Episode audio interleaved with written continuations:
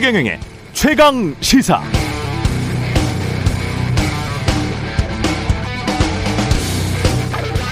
네, 러시아가 우크라이나 침공한 지 두 달 가까이 되어 갑니다. 우크라이나 젤렌스키 대통령은 서방에 더 막강한 화력의 무기를 제공해 달라고 말하면서 여전히 결사항전의 의지를 불태우고 있습니다. 미국 바이든 대통령도 8억 달러 상당의 무기를 더 제공하겠다 이렇게 선언했고 제이크 설리반 미 국가안보보좌관 이 말이 특히 중요한데요. 이번 전쟁을 통해서 세 가지 전략적 목표를 제시를 했습니다. 단순히 우크라이나 자유만 지키는 게 아니고 러시아를 고립 약화시키면서 서방 진영의 동맹을 더욱 강화하겠다. 어쩌면 이번 전쟁 몇 년 이상 갈지도 모른다는 보도가 나오는 이유도 이것 때문인데요. 그러나 전쟁을 지속하는 것이 우크라이나, 러시아, 서방 진영 모두에게 결코 도움되지 않는다. 잘못하면 전 세계가 3차 대전의 수렁 속으로 빠져들 수도 있다는 우려가 동시에 나옵니다. 곡물, 원자재가 폭등으로 인한 물가 상승, 경기 침체로 파산하는 국가가 생겨난 상황에서 서방과 러시아, 중국이 서로 강대강 대치 국면으로만 가면 세계 경제는 어떻게 될 것인가 걱정하는 경제 전문가들도 많습니다.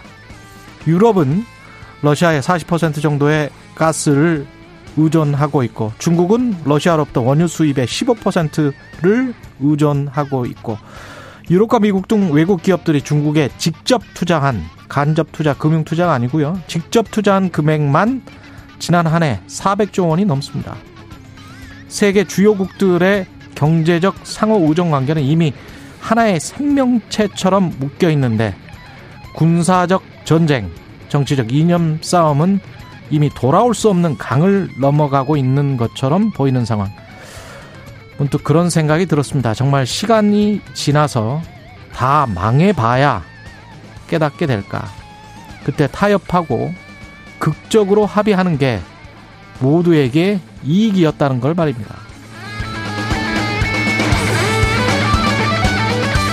네, 안녕하십니까. 4월 22일 세상에 이익이 되는 방송 최경령의 최강시사 출발합니다. 저는 KBS 최경령 기자고요. 최경령의 최강시사 유튜브에 검색하시면 실시간 방송 보실 수 있습니다. 문자 참여는 짧은 문자 50원, 기본자 100원이 드는 샵 9730 또는 유튜브에 의견 보내주시기 바라고요. 무료 콩 어플도 많은 이용 부탁드리겠습니다.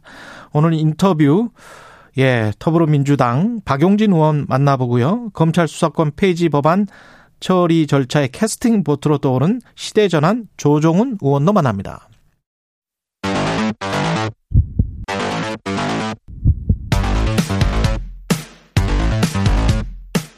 오늘 아침 가장 뜨거운 뉴스 뉴스 unboxing 네 뉴스 unboxing 시작하겠습니다. 민동기 기자 연결돼 있고요. 김민아 평론가 나와 있습니다. 안녕하세요. 안녕하세요. 안녕하십니까. 예. 민주당 어제 제가 이슈 오도독에서도 한번 다뤘었는데 이 검수 완박에 관해서 민주당도 조금씩 생각을 달리하고 있는 건가요? 일단 순 고르기를 하는 지금 그런 태세죠? 그러니까 박병석 국회의장이 중재안을 마련하라 이렇게 주문을 했거든요. 직접 중재안을 마련한다는 거 아니에요? 그렇습니다. 예. 아, 그래서 이제 이런 주문에 따라서 원래 민주당이 뭐 법사위 안건 조정이 구성을 마치고 어제 바로 법안을 처리한다 이런 계획이었는데 예. 요 계획을 잠깐 접고요. 여야 간 협상을 우선 진행을 하기로 했습니다. 그리고 나중에 뭐 최강 시사에서도 인터뷰를 하시겠지만 민주당 내부에서도 뭐 박용진 의원이라든가 이소영 비대위 같은 경우에는 계속 지금 비판을 하고 있는 상황이거든요. 예. 그래서 이런 부분도 아마 좀 감안을 한 것으로 보이는데요. 음. 또 어찌됐든 민주당이 오늘 오전에 의원총회를 열어서 여야 협상 경과를 보고를 하고 향후 추진 방향을 논의할 예정인데 결국에는 변수는 의총에서 어떻게 결정을 하느냐 이게 가장 큰 변수가 될 것 같습니다. 이 양당이 다시 의총을 열죠. 그렇습니다. 예. 예. 그러니까 이게 민주당 입장에서는 두 가지를 고려했을 거예요. 첫 번째는 앞서 말씀하신 대로 민영배 의원 탈당이라는 게 예. 여론이 상당히 안 좋을 수밖에 없는 거 아니겠습니까? 그렇습니다. 여론이 지금 안 좋습니다, 사실. 그렇습니다. 예. 이게 민주당 내에서도 이 검수 안박 이 수사권 폐지 검찰의 음. 수사권 폐지 법안에 대해서 원론적으로 동의하는 지금 사람들도 이거는 잘못됐다라고 앞다투어서 막 이렇게 이제 얘기를 하기, 시, 하기 시작하는 그런 국면이거든요. 그렇죠. 그래서 일단 숨고르기에 들어가는 측면이 있는 것 같고 박병석 국회의장이 그리고 이렇게 나섰는데 음. 어 우리는 뭐 협상 필요 없다 이러고 막 갈 수는 아, 없는 거잖아요. 수는 없죠. 예. 그렇죠. 그러니까 일단은 접점을 이제 뭐 형성해 보겠다라는 건데 근데 실제로 그러면 민주당이 어떤 그 협상을 할 수 있는 공간을 지금 열 수 있는 처지인 거냐? 저는 그거는 좀 어, 지금 상황에서는 다소 이제 좀 부정적으로 보는데 민주당의 입장은 지금 사실 이제 호랑이 등에 탔다 뭐 이런 거잖아요. 그렇죠. 그래서 여러모로 좀 아직 이게 협상이 될 거냐는 좀 의문스러운 점이 있습니다. 하지만 음. 그럼에도 불구하고 이제 오프닝에서도 말씀하셨듯이 언제나 극적 합의 뭐 이런 가능성은 항상 남아 있는 거거든요. 그거 아셨군요. 꼭 우크라이나와 러시아만 이야기한 게 아니에요. 아, 제가 네, 그러한 이해가 남들이 얘기할 때 항상 의심을 품고 예. 듣기 때문에 저 사람이 예. 실제로 뭘 얘기하는 거지 항상 의심을 품고 듣기 때문에 예, 국내 문제, 정치 문제도 이렇게 강대강으로만 갈 이게 막 폭주하는 이거는 아닌 것 같습니다. 그렇죠. 예. 그래서 양당의 의원총회 잡아놓은 것도 사실 음. 어떻게 보면 혹시 뭔가 합의안이 마련되고 절충안이 아주 구체적이진 않더라도 일정 의사 일정이라든가 뭐 이런 데서 마련이 되면 예, 추인하기 위한 목적도 있는 거 아니냐 뭐 이렇게 볼 수 있는 거거든요. 그렇죠. 그래서 그런 가능성이 오늘 열리느냐 상당히 관심 있게 봐야 됩니다. 대검이 수사 공정성 확보 방안을 발표를 했습니다. 평검사들에 이어서 대검도 자체적으로 한번 어 공정성을 확보할 수 있는 대안이 있는지 마련해 보겠다 이런 내용이고요. 네, 근데 이게 이제 몇 가지 좀 살펴봐야 될 게요. 예. 검찰의 직접 수사 개시 착수를 제한하는 방안들을 제시를 했거든요. 음. 그러니까 제3자 고발 사건 같은 경우에는 아무래도 정치권 인사 등에 대한 직접 수사의 출발점이 됐기 때문에 예. 이- 이 제3자 고발 사건 같은 경우에 원칙적으로는 검찰의 직접 수사 개시를 금지하겠다. 이제 이렇게 입장을 밝혔고요. 예. 다만 중요 사건 같은 경우에는 검찰총장의 승인이라든가 음. 수사심의위원회 심의를 거쳐야 직접 수사에 착수하는 방안을 추진하겠다. 이렇게 밝혔고 그리고 항상 논란이 됐던 게 뭐 정치적 사건이라든가 제시고 감싸기 논란이 제기된 사건이 있지 않습니까? 그렇죠. 이런 사건 같은 경우에는 별도 절차를 두는 방안, 그러니까 공정성과 투명성을 높이기 위해서 별도의 절차를 두는 방안도 제시를 했고 음. 검사 관련 범죄뿐만 아니라 정치적 중립이 의심되는 사건에도 특임 검사를 지명하는 방안을 추진을 하겠다. 뭐 이렇게 밝혔습니다. 음. 그리고 또 몇 가지 도 눈에 띄는 게 뭐 별건 수사 금지, 심야 조사, 장시간 조사 제한, 인권 보호관 제도를 특별법으로 격상을 하는 그런 방안도 제시를 하고 있는데요. 즉시 시행 가능한 것은 5월 중으로 바로 시행하겠다라고 대검이 밝혔는데 예. 조금 일찍 이런 방안들을 내놓았으면 좋지 않았을까 이런 생각이 좀 듭니다. 그러니까 꼭 정치권이 난리가 나고 막 이렇게 음. 혼란스럽게 돼야 그래야 검찰이 이런 얘기도 하고 그러는데 이게 자신들이 일종의 이제 셀프 개혁인 거지 않습니까? 어쨌든 자기들이 갖고 있는 대안이라는 게 늘 있는 거잖아요. 우린 이런 예. 것도 생각해 봤다라는 거. 이게 갑자기 어느 날 갑자기 만들어낸 대안은 아니지 않습니까? 그렇죠. 그럼 진작에 좀 얘기를 하지. 그러니까 검찰이 하는 얘기를 한마디로 정리를 하면은 지금 문제가 되는 거는 결국 정치 검사 뭐 이런 게 문제가 되는 거고 예. 그다음에 제 식구 감싸기 이게 문제가 되는 거 아닙니까? 음. 그래서 그 부분에 대해서는 자신들의 어떤 개입이나 이런 것들이 통제가 가능하도록 하겠다. 근데 다만 이제 다른 영역의 사건들의 경우에는 지금 어쨌든 지금의 어떤 어, 법안 처리라든지 이런 것들을 통해서는 일반 국민들의 피해가 있을 수 있기 때문에 그 부분은 경감할 수 있도록 지금의 이제 수사권을 완전히 폐지하는 거는 좀 이제 막아달라 이런 이런 얘기예요. 근데 이런 어떤 대안이 이 디테일하게 봤을 때 이제 정말 실효적인 거냐는 따져봐야 되겠지만 그렇죠. 어쨌든 검찰 검사들이 막 그냥 막 난 그만둔다 뭐 나는 뭐 예를 들면은 막 칼잡이다 뭐 이런 거 말고 음. 이런 대안을 얘기한다는 점에서는 저는 뭐 평가할 부분이 있다고 생각하고요. 음. 그리고 이게 어쨌든 어 각자가 뭐 이렇게 좀 부딪히는 과정 속에서도 뭔가 절충할 수 있는 나름대로의 대안 같은 거를 계속 얘기를 하고 있는 거잖아요. 물밑에서. 그렇죠. 예. 그 점을 중요하게 생각해야 될 것 같고 박범계 장관도 어제 고검장들 만나가지고 음. 이 뭔가 대안이 될 수 있는 내용들을 논의를 했다는 거거든요. 예. 그래서 그런 게 지금 이 국회 협상에 어느 정도 영향을 미칠 것이냐를 지켜봐야 되겠습니다.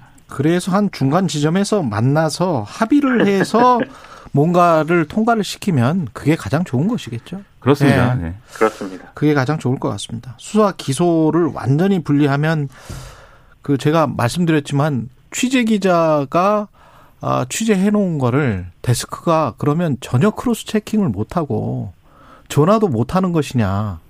그리고 보안 취재 지시도 못 하는 것이냐 이렇게 돼 버리면 그러면 완전히 이상하게 되는 거예요. 지금 이제 법대로 예. 하면은 지시는 못하고 음. 혹시 물어볼 수는 있습니다. 혹시 보완할 생각은 없니? 이렇게 물어볼 수 있는데 됐습니다. 이러면은 됐습니다. 그럼 끝나는 네, 거잖아요. 끝나는 겁니다. 네.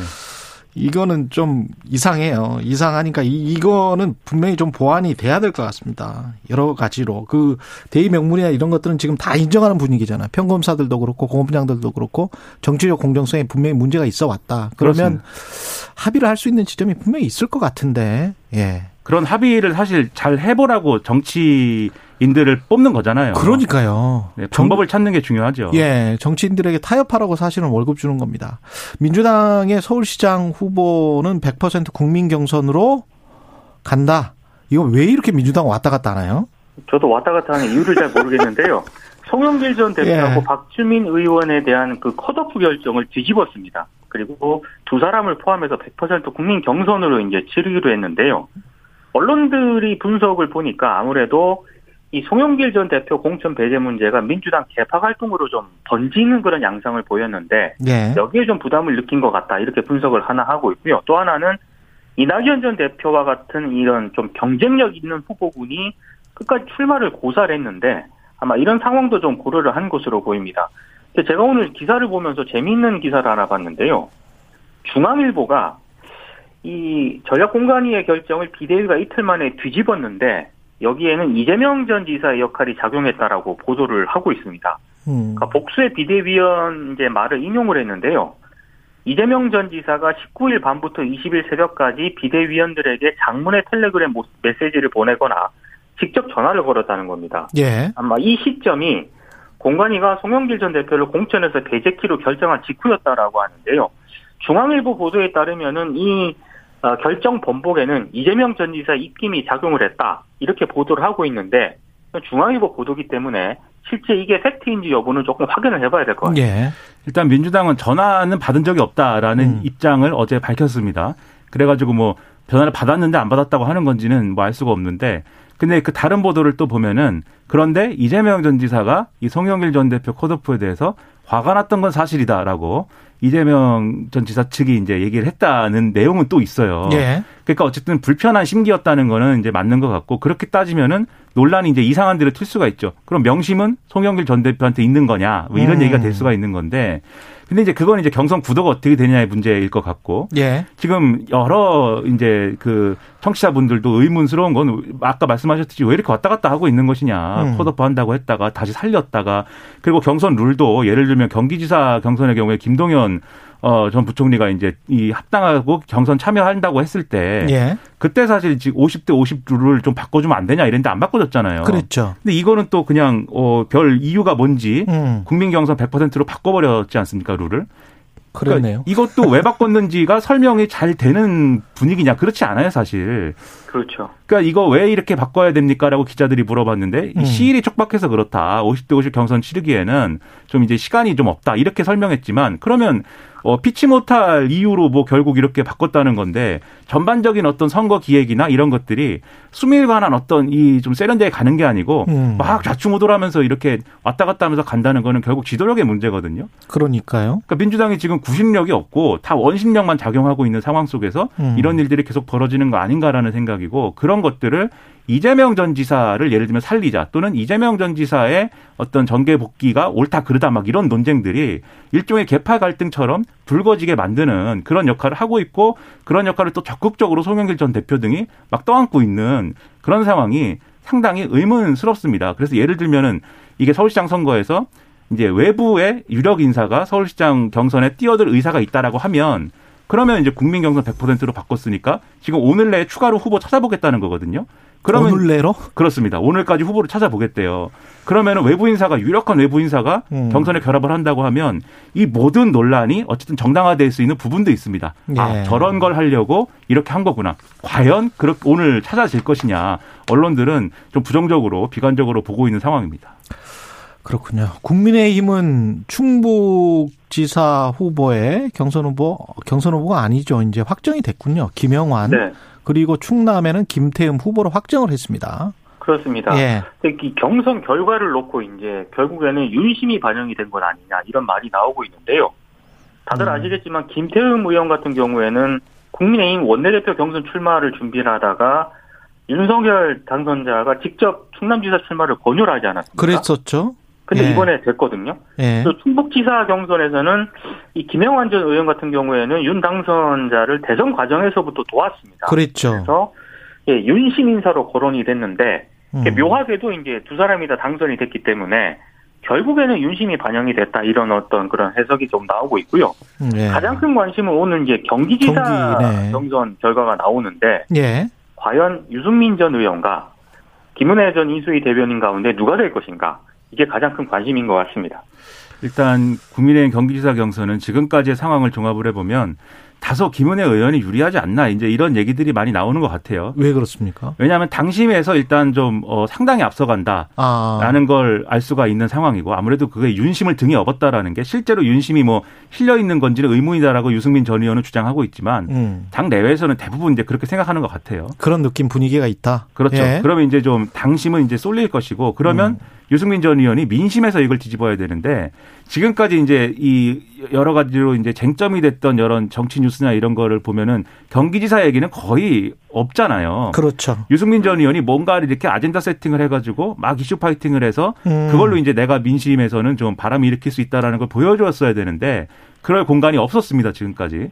그리고 그래서 이제 최근에 여론조사를 종합을 해보면은 유승민 전 유승민 후보 유승민 전 의원이 김은혜 의원을 압도적으로 뭐 이긴다거나 이런 여론조사 그런 결과 건 없었거든요. 예. 왜냐하면 그게 국민의힘 지지층 중에 특히 고령층을 중심으로 한 전통적 지지층들이 유승민 전 의원에 대한 지금 이 여론조사상에 지지를 표명하지 않고 있어요. 예. 근데 이걸 뒤집을 만한 어떤 조건이 없었던 상황이라고 하면은 결국 당심에서 밀리고 민심에서는 확실한 우위가 없다 라는 점에서 김은혜 의원이 좀 유리하지 않냐라고들 생각하는 것 같고요. 예. 그리고 이제 윤심이라는 거에 대해서 윤심이 생각 생각한 것만큼 예상대로 상당히 강하다라는 거를 알 수 있는 게 김영환 이전 의원의 경우에는 사실 뭐 충북 출신이기는 합니다만 정치적 기반은 경기 안산이거든요. 그렇죠. 예, 지역구 원래 경기 안산이었지 않습니까? 예. 그러니까 다른 지역에서 사실은 정치적 기반을 버리고 온 것이나 다름이 없을 텐데 음. 그런데 어쨌든 이렇게 이긴 거니까 경선에서 그렇죠. 상당히 힘이 있는 거죠. 다만 이게 강원도에서는 발휘가 잘 안 되는 것 같아요. 강원도에서는 예, 이 황, 황상국 KBS 전 이제 앵커. 앵커가 있고 그다음에 이제 김진태, 김진태.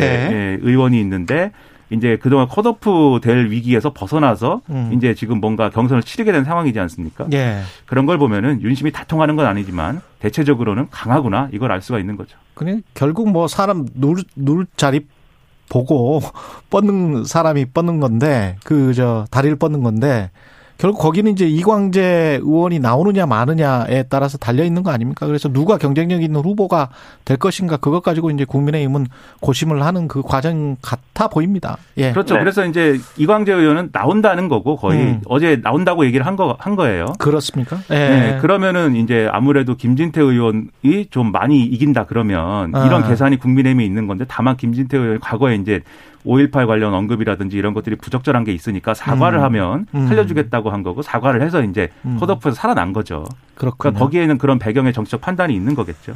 새 내각, 내각 후보자들과 관련해서는 추가 의혹이 계속 나오고 있는데요. MBC 단독 보도, 그 다음에 KBS도 단독 보도가 있었는데 말씀해 주십시오. 일단 한덕수 총리 후보자 관련해서. 그 한덕수 후보자와 관련해서는 음. KBS 보도 같은 경우에는요. 예. 일단 그 주미대사로 있을 때 예. 주말에 주미대사 시절 관절을 사적으로 이용을 했다. 음. 한마디로 이제 한덕수 후보자 부부의 모교 동처회가 열렸고 예. 이 행사에 대사관 직원들이 이제 사적으로. 좀 동원이 됐다. 이런 의혹이 하나 있고요. 예. 또 하나는 MBC 보도인데 어, 무역협회장으로 재직을 하고 있지 않았습니까? 예. 당시 한덕수 후보자 부부가 특급 호텔 피트니스 센터를 공짜로 사용할 수 있는 카드를 받았다라고 하는데요. 음. 이게 시세가 1억 1 천만 원 정도 되고 예. 연회비만 800만 원을 내야 이용할 수가 있는데 일단 이 자체도 논란인데 무역협회장 임기가 2015년에 끝났거든요. 끝났죠.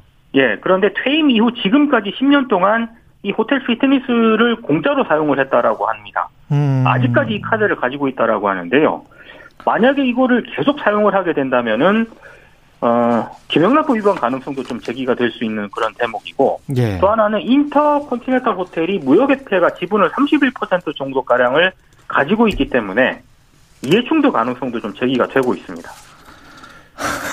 그러니까 이런 것이 사실 예. 뭐 중대한 뭐 법 위반이라거나 예. 그런 건 아니지만 우리가 판단할 수 있는 거는 공직자의 자질 뭐 이런 거잖아요. 어쨌든 이 총리, 국무총리는 음. 이제 해야 될 분인데 예. 이런 것들이 보여주는 어떤 공직자의 자질이라는 게 있다라는 거를 국민들이 판단을 해야 되는 거겠죠. 음. 지금 전반적으로 이해 충돌 문제나 이런 것들이 전반적으로 이제 다양한 거의 모든 인사들에서 이제 발생한다라고 지금 이제 언론은 많이 지적을 하고 있는 건데 거기에 더불어서 지금 이제 한덕수 총리 후보자는 어떤 공적인 어떤 공간의 이용이나 이런 것까지도 이제 사적으로 활용했다라는 점에서 그런 것들이 이제 공직자의 자세라고 볼 수 없다. 이런 논리로 이어지는 거 아니겠습니까? 이게 서울대 동창회를 6시부터 밤 10시까지 했다는 거고 전날인 토요일에는 그게 이제 일요일 날 했고 토요일에는 부인 최하영 씨의 고등학교 동창회도 그렇죠. 여기 여기서 열렸다. 그렇습니다. 그래서 주의 주의 처분을 받았다는 거 아니에요 외교부로부터. 음.